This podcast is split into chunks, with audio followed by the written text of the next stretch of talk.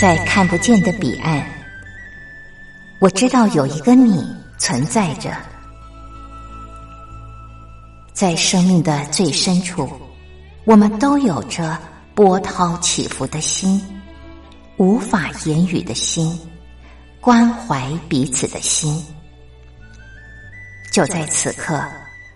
让我们敞开心，真心相遇、相知、相惜。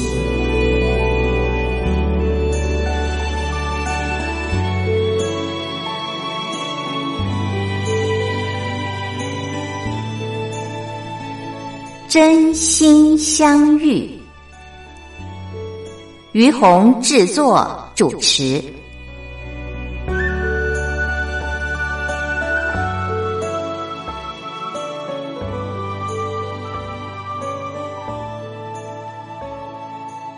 这里是光华之声，为您进行的节目是真心相遇，我是于红。今天在节目当中，我特别请了一位来宾啊上节目。那这位来宾呢，在刚刚上节目之前呢，还跟我抱怨啊，就是我之前对他介绍的方式他不太满意，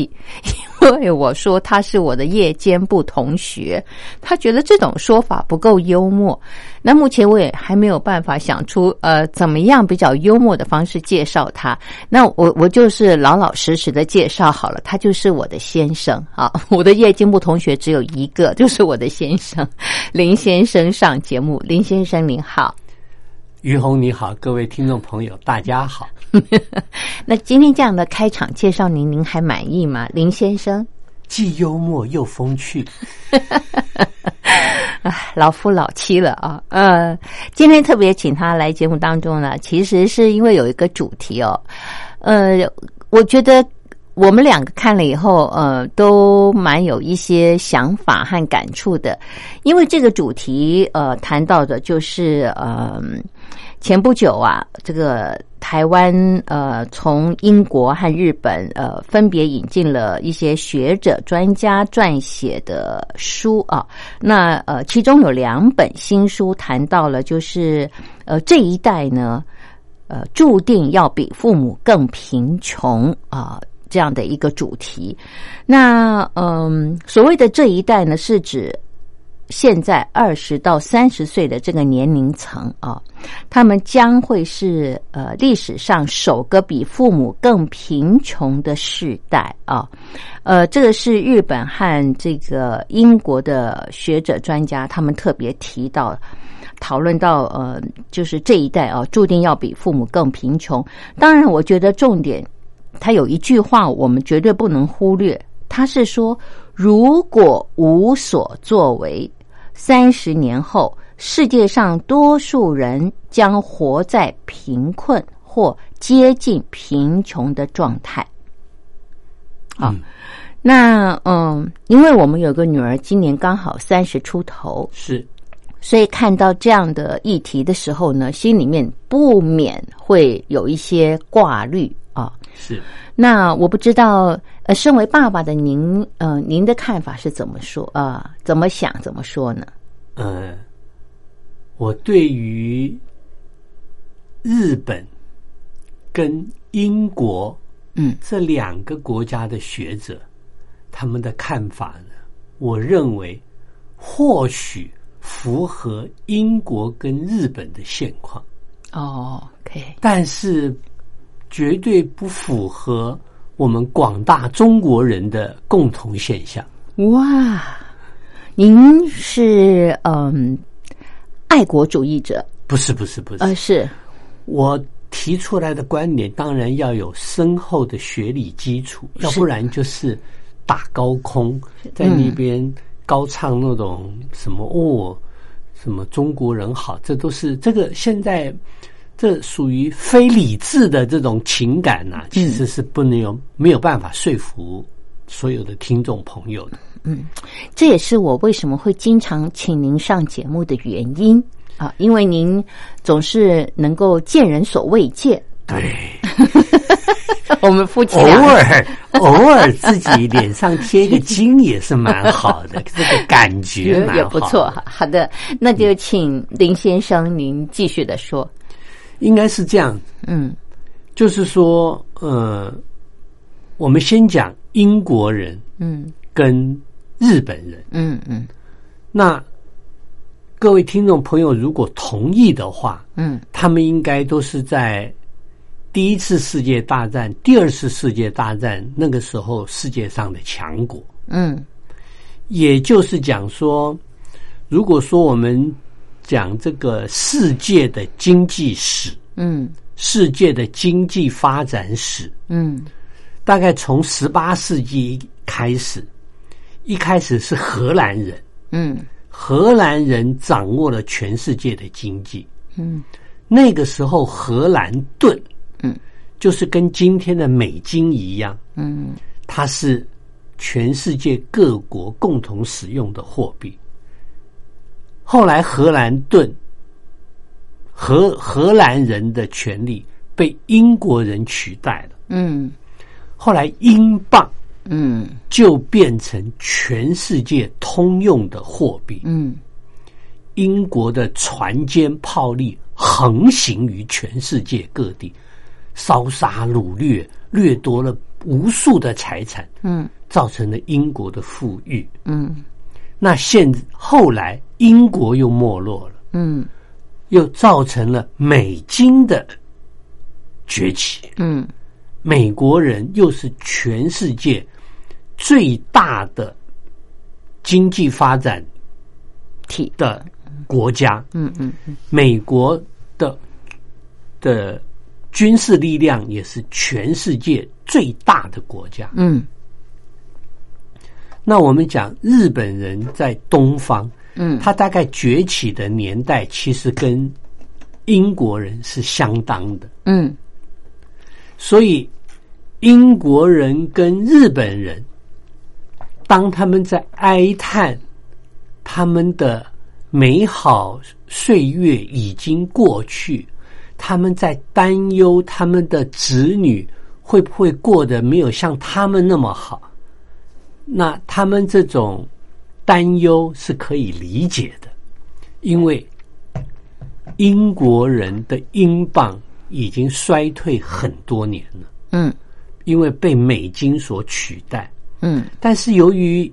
英国人跟美国人他们都是属于同一个民族，嗯，他们都是属于盎格鲁撒克森族，嗯，所以美国人的崛起呢，英国人会觉得也是他们盎格鲁撒克森族的好像他们的权势的延续，嗯，所以他们其实是看到美国的国力日渐衰退的这个现象而产生的这一个哀叹，但是这个哀叹或许是符合英国人、符合日本人，但是却不是符合全世界各个国家的。嗯，我举一个简单的例子来讲，嗯，比方说全世界现在都认为东南亚，嗯，东欧10国是全世界经济发展的新兴地区，嗯，那在经济发展的新兴地区，那他们共同特征什么？他们的下一代会比上一代更富有，嗯，所以说，嗯，就是看这本书，如果是在一个资本主义高度发展的国家，那可能是对的，嗯，但是对于资本主义还不是高度发展的国家来讲，这可能就是不对的，嗯，那以整个中国大陆来讲呢，如果已经资本主义比较高度发展的，比方说广州啊、上海啊、北京啊这些沿海城市，就是已经经济比较高度发展，大概所有的房子啦都是父母亲这一代辛辛苦苦买的，他们的下一代或许在房地产上面可能是比较弱势，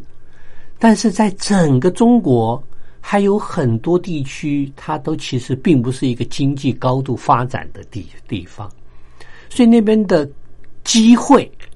就如同我前面讲的东南亚国家，他们还是属于一个高度还会经济发展的地方，就跟这个中共的总理李克强，他曾经说过，就是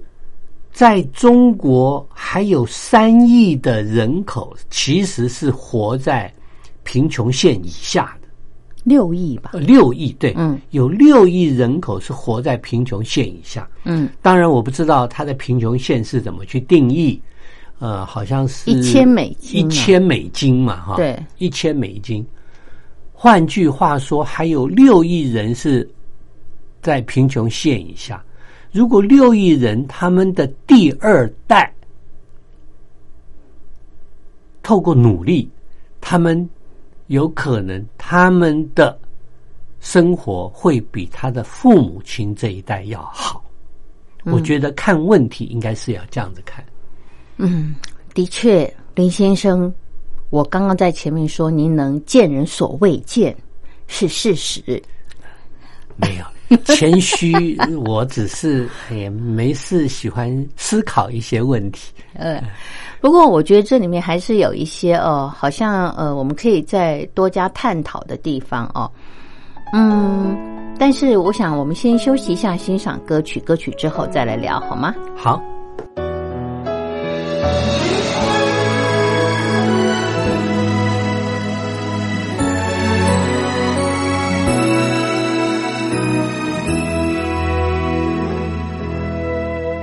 天上每颗星唱着一首歌，是我是你，花儿凋零忘不了春的温馨。夜里每一家点着一盏灯，是我是你，叶儿飘落带不走根的情。我亲爱的兄弟姐妹，你在哪里？流着泪的眼睛数遍天上星星。亲爱的兄弟姐妹，我在这里。微微笑的星星说永不分离。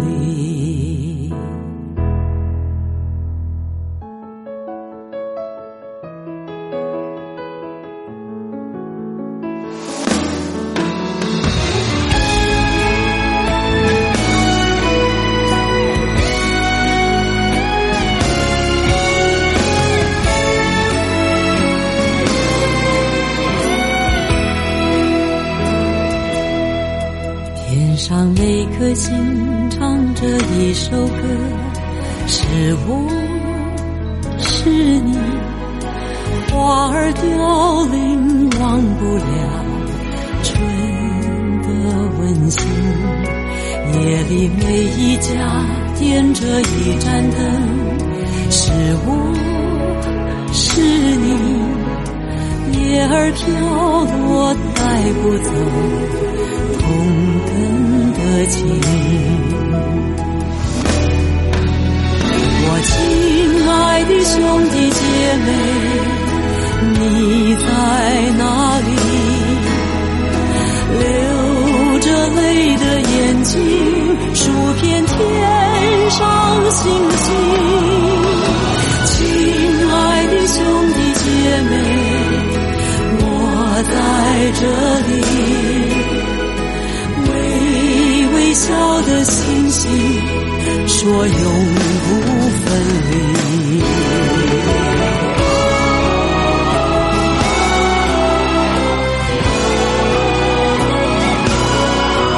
我亲爱的兄弟姐妹，你在哪？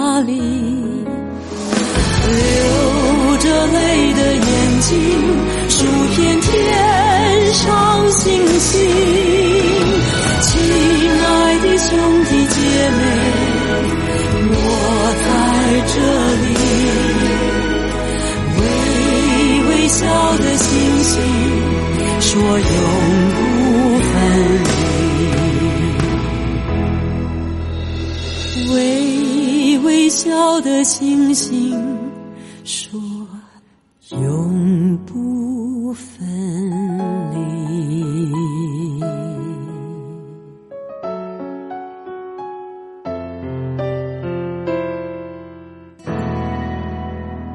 这里是光华之声为您进行的节目是真心相遇，我是于红。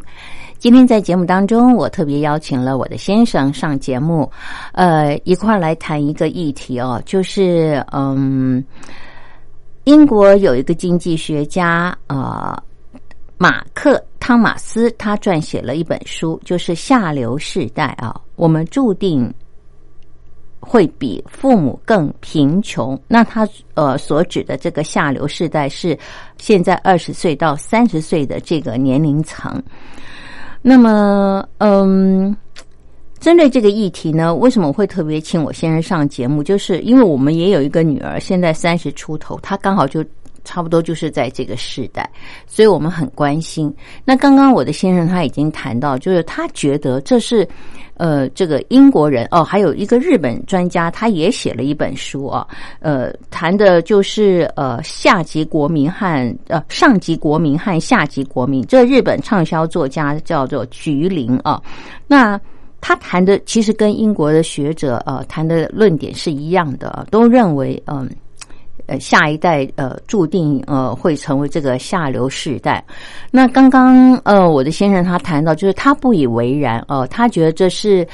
英国和日本分别曾经在这个2次世界大战之前一二次世界大战时候呢，他们分别是世界的强国嘛哦，所以曾经在世界横行，甚至这个时候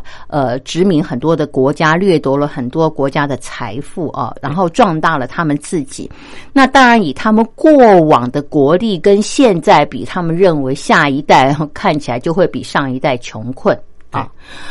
那可是呢，我的先生他的看法是，这样的论述呢是针对这2个国家哦，他们所看到的现象哦。对。那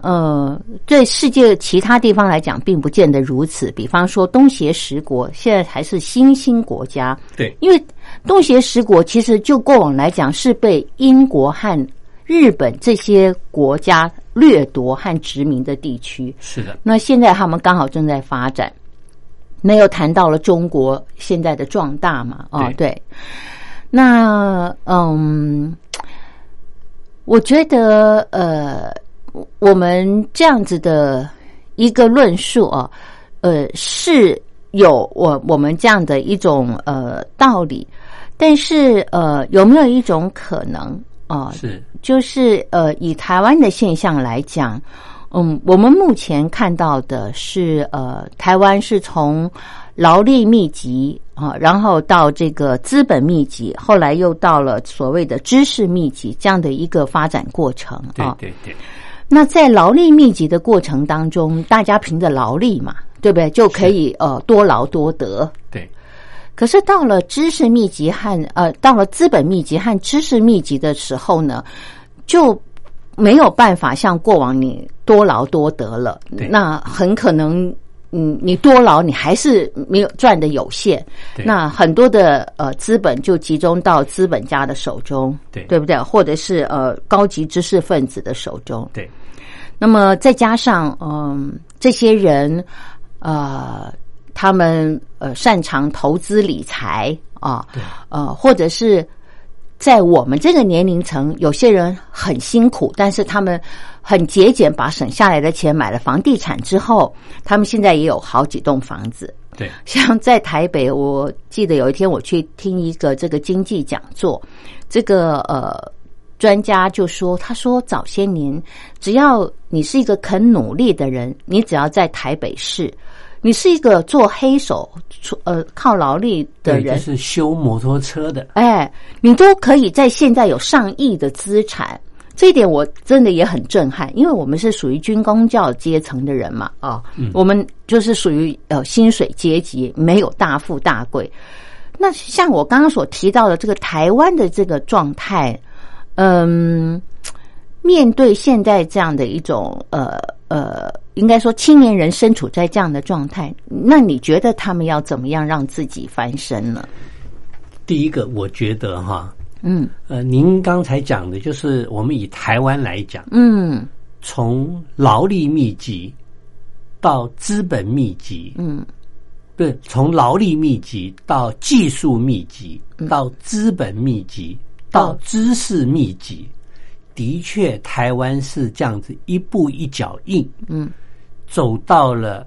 资本密集以及智力密集，台湾现在这个阶段是这个最明显的例子，就是台湾的台积电，它现在是全世界前10大的这个电子设计的公司，那么而且它成为中国以及美国这两个大国争相邀请胁迫去他们国家设立工厂的一家公司。那我们可以想象得到，如果不是当初台湾人有远见，就是李国鼎、孙玉璇他们这一批人决定要在台湾的新竹成立科学园区，然后由国家的力量来培养出这个台积电。那么今天台积电上兆的资产，任何一个人他进入台积电，你也不过就是这一个里面所有设计晶圆的一个代工，就是一个工作人员，你不可能你以你一人之力去重新建一个台积电这么庞大的公司，因为台积电它就是一个资本密集跟知识技术高度密集。台湾的确是走到这一边，这也是证明了台湾几十年来它走的方向是正确的。对，那我们呢应该去怎么思考这个问题？我们说当然今天社会高度流动的这个现象里面，我常常在想一个问题。你看我们以台湾来讲，其实我都不晓得台湾到底有多少家麦当劳。好，我相信在中国大陆也是麦当劳到处通通有。对，那么换句话说，如果这一个城市其实如果有一家麦当劳，那么呢它可能会旁边最少有50家以上的小吃店，就是卖早餐的，这一些卖烧饼油条的，卖什么葱油饼的店，通通被麦当劳打垮。因为麦当劳就是有这么多人去买啊，就是这么多人去买，所以他成立了一家店，然后所有其他的小店通通都被打垮了。就像全台湾现在到处都有 7-Eleven， 没有 7-Eleven 之前呢，台湾也不知道有多少就是小杂货店，以我们闽南语来讲的话叫干妈店，就是可能是一个家里面它也没有什么东西，就是柴米油盐酱醋茶，什么杂货通通有，叫做杂货店。但是现在台湾几乎找不到任何一家杂货店，可能还有乡下地方了，乡下还有，对，非常少，比较少，城市几乎都没有了。对，那我们就讲 7-Eleven， 那他赚的钱其实就是一家公司，把所有 7-Eleven 它可能当然有很多数不清的股东，但是它最大的老板就是一家嘛，嗯，就是一家公司叫 7-Eleven， 嗯，那原来的杂货店呢可能有1000家以上，嗯，搞不还不止1000家了，嗯，的杂货店就有1000多个小老板，但是现在这些小老板你都不能成为自己是老板，而是一个打工仔，你就是领固定薪水的。当然你如果成为一个 7-Eleven 的那个店长，说不定你有稍微好一点点的收入。那我觉得像这样子的情形在台湾当然是有这个现象，但是我觉得我们的下一代会不会比我们上一代要更贫穷？如果这个下一代会注定比上一代贫穷，它要有一个先决条件，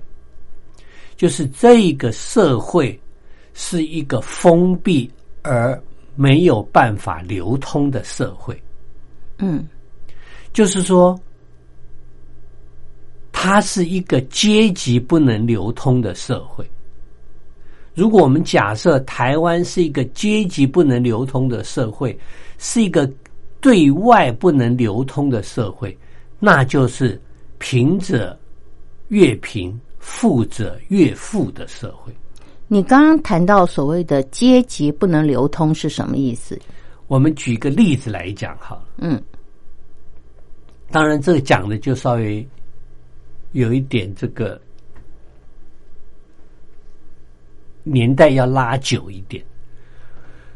我们如果研究历史的话，我们知道西方社会他们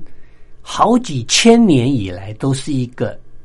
阶级非常森严的社会，就是阶级不能流动的社会。就比方说，嗯，你在英国你是贵族，嗯，你就世世代代是贵族，嗯嗯。如果你是被英国人买来的奴隶，你世世代代就是奴隶，嗯，你再怎么努力你都不能够拿掉你身上是奴隶的事实。这个就是奴隶他不能变成贵族。但是在整个中国传统文化里面却没有这样子的现象。嗯，中国从这个汉朝开始就有所谓的10年寒窗无人问，一举成名天下知。也就是讲说，如果你愿意努力，你可以透过科举的考试让你从穷人变成权贵。嗯嗯，如果你权贵你不好好的经营努力，富不过3代你又变成穷人。嗯，所以说以前中国的社会它是流动的，嗯，阶级是流动的，嗯嗯，跟西方社会是奴隶与被奴隶的这个社会阶级是不一样的。所以马克思讲的什么过往是阶级什么奴隶与被奴隶，那是指西方的世界，不适合中国传统文化的世界。中国5000年来可能有少部分的人什么卖身为奴，对不对？我们以前看过什么董卓卖身为奴，他是为了葬他爸爸，他爸爸要死了没有钱去，他卖身为奴卖了3年啊，3年以后他把钱还了，他又成为自由之身呢。但是这个跟奴隶不一样，奴隶是你爸爸是奴隶，儿子是奴隶，孙子是奴隶，这是西方社会。所以英国人他们会容易从这种奴隶社会，就是阶级不流通的这个角度来写。当然，如果我们台湾的年轻人如果不思索跟外在世界去流通，那你就是锁在家里面当宅男，那你当然就可能所有的机会向你敲门的时候，你就什么你都不想，也不想创造，也不想去看看这个外在的世界，你当然就是注定你可能比父母亲更贫穷，因为你完全没有斗志，所以才会造成贫穷。嗯，好，那这边呢，我会讲，如果我们下一段，我来举一个为什么以前荷兰人他们的霸主会被英国人取代，那么这也是一个很值得思索的主题。好的，您看我们的这个林先生多厉害，现在已经埋下了一个梗。我们先欣赏歌曲之后，我们再一块来听他提到很精彩的这个为什么荷兰盾啊会被英镑所取代的这个过程。对，好。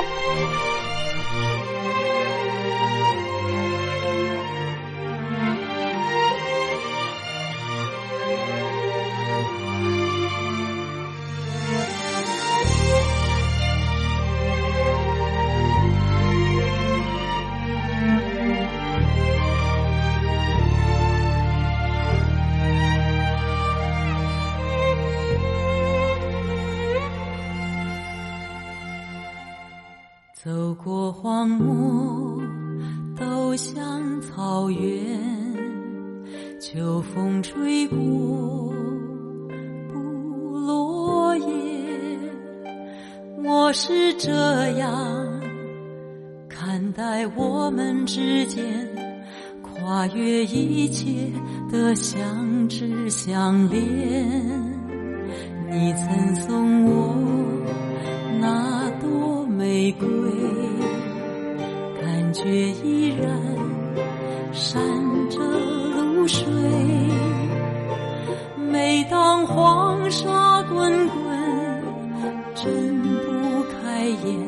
在我心里还涌着甘泉。短暂的是流转的季节，永远的是飞天的思念，遗憾来不及再与你共赴经典，但已足够微笑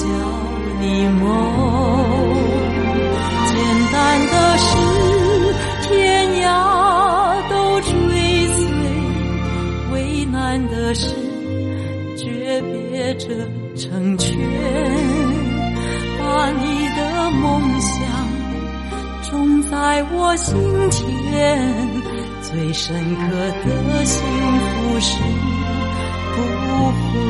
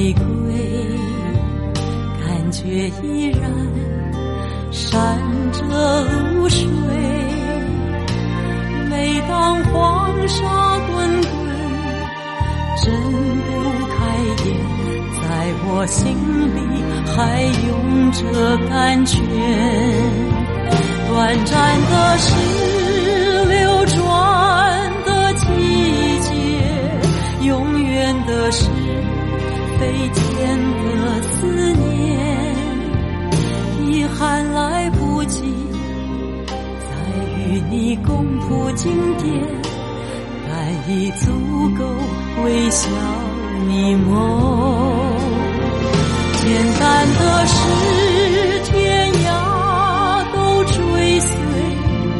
为难的是诀别着成全，把你的梦想种在我心田，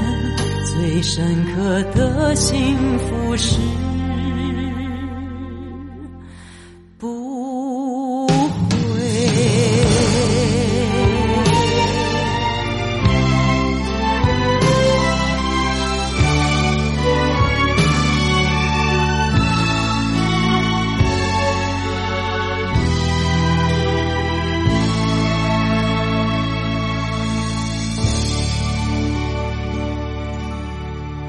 这里是光华之声为您进行的节目是真心相遇，我是于红。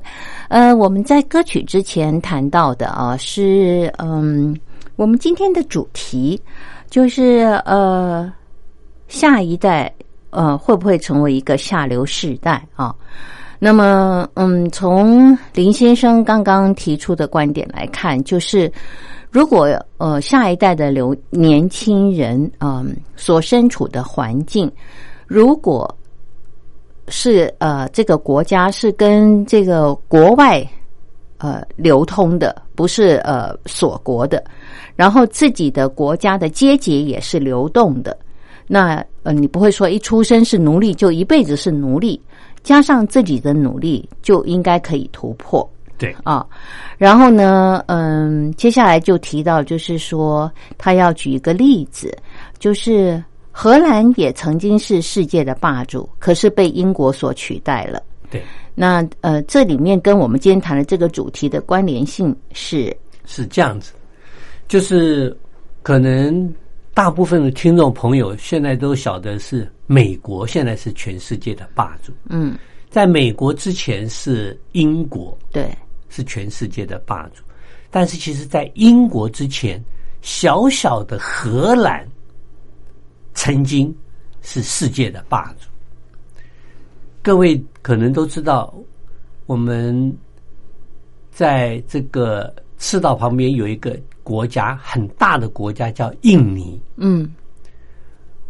我在十几年前去印尼旅游的时候，那个时候我才发觉，哇哦，在那个街上，很多街上建的那个高大的建筑物，上面那个英雄骑了一匹马，一看不是印尼人的长相。后来我才去研究，原来那些都是荷兰人。嗯，后来我才发觉，荷兰一个小小的荷兰，居然曾经统治印尼达350年，殖民印尼啊，350年。你看各位，我们都不可以想象，小小的印尼，不大大的印尼，小小的荷兰，小小的荷兰居然殖民印尼，殖民了350年。嗯，以前有个荷兰东印度公司，就是一个私人的公司殖民印尼。后来东印度公司被荷兰政府买下来，变成荷兰来殖民印尼。各位就可以想象到，当时荷兰人搜刮全世界所有的财富，送到小小的荷兰。嗯，所以你们就可以想象到荷兰人的第一代。嗯，我们去想象。第一代的荷兰人驾了船，冒险去全世界征战掠夺，然后把金银财宝送回了荷兰。嗯，然后他的第二代从出生就开始吃好的、喝好的、用好的。嗯，但是他们好歹还晓得爸爸很辛苦。嗯，但是到了第三代，那这些人呢，更是根本都忘记祖父到底有多辛苦。所以呢，就像中国人讲，这个一代不如一代，富不过三代，其实就是这个现象。所以荷兰人到最后，荷兰人虽然拥有全世界最先进的造船技术，因为荷兰他要去全世界攻城略地，主要是荷兰人建造的船又坚固，炮火又强大，又漂亮，又耐风，在暴风雨中都能够不被暴风雨吹袭，所以荷兰人的造船技术是全世界的第一流的。嗯，但是荷兰人太有钱了，嗯，所以荷兰人呢就没有人愿意去真正的从事造船的工作。那荷兰人他们怎么做呢？他们就是负责设计船，负责设计船舰。后来英国人为什么崛起了？英国人本来把船都是委托荷兰人造，荷兰人要自己，但是就很贵，因为荷兰人雇一个工人贵得不得了，都没有人要做工人，还要英国人派人去荷兰当工人，然后由荷兰的老板技师来指挥。后来英国人想说太划不来了，又贵，我还派人去，干脆就花点钱聘请荷兰人来英国。所以呢，到最后呢，造船的技术就通通被英国人学去了。嗯，所以荷兰人他们的子孙就慢慢只有钱没有技术，什么东西也通通没有了。这个情形其实有一点点像美国跟中国的关系。嗯，我记得大概在15到20年前吧，美国人曾经有讲过一个理论，叫做雁行理论。嗯，就是美国人负责设计，嗯，制造呢就是属于这些穷困的国家，中国啦、东南亚啦这些落后的国家负责制造。那这情形不跟荷兰人他们负责设计船舰，英国人派工人来制造，到最后所有的技术英国人都学去了。嗯，所以英国人就取代了荷兰人。嗯，那现在状况也一样啊，美国人原来都是只负责设计制造，全世界帮他生产。那当生产世界生产的工厂在中国，所以大陆就学去了所有的技术。嗯，所以到最后中国取代美国，就如同英国最后就会取代了荷兰，这个道理是一样的。所以我们在台湾的第二代会不会成为下流世代？基本上我认为是不会的。嗯，因为台湾本身就是一个高度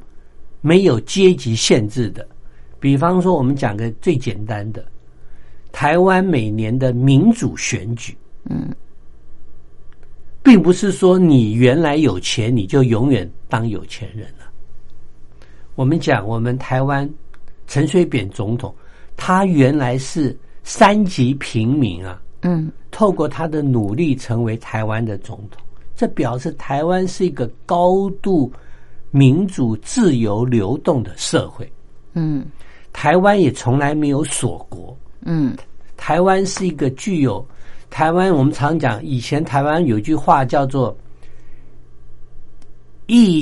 拿了台湾的商人拿了一个皮箱，皮箱里面装满了样品，去全世界开疆辟土，去打开世界的市场。台湾现在也有隐形的全世界的冠军这种产业，上百家上千家。嗯，所以我认为以台湾现在的高度自由流通，台湾还没有富过7、8代，如果台湾跟英国跟荷兰啊都富过七八代，富过几百代我不敢讲，但是以台湾来讲，这一个现象是不存在的。是，刚刚一直在听您谈的过程当中哈，我觉得现在我们节目时间也差不多到了，我突然间有一种感触，就是好像很多人，尤其是年轻人，都会希望自己是富二代啊，或官二代啊，哦，然后也有很多人会也许会仇富啊，哦，觉得你是富二代、官二代没什么了不起。而且也有一些人会觉得说，因为是富二代、官二代，所以你的起步就跟别人不一样。可是刚刚听你讲，英国、荷兰，他们的这个过程，尤其是这个荷兰哦，怎么从世界的霸主，然后后来被英国取代，就是因为他们的子孙，不断的就是在享受优渥的环境下长大嘛。对，然后所以你说以现在来看的话，如果上一代真的是非常好的话，对下一代未必见得是祝福，对，对不对？那你下一代你也不要担心你会成为这个下流世代，只要你的国家不是这个阶级不能流通的，对啊，对对，好，或者是锁国的，对，你有很多的机会可以去展现你自己。对，发展你自己，尤其现在网络这么流通，对不对？好多人可以在网络上面去开创自己的品牌，卖自己的产品，对对，从无到有创造自己的财富也蛮多，机会也蛮多的，对对对。所以其实我觉得这个专家他讲了有一句话还蛮值得省思的，我觉得节目快要结束了啊，就是他说，虽然这个。可能我在这个未来要我们这一代会见证近代史上从来没有过的比父母贫穷的世代啊，可是那是因为你无所作为，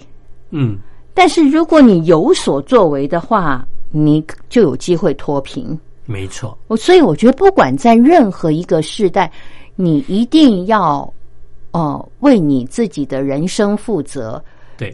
有所为，而不是享受上一代给予你的庇荫啊，对，或者是这个财富，对，你这个你自己也好，你们这一代也好，都不可能沦入所谓的下流世代，对，没错。好，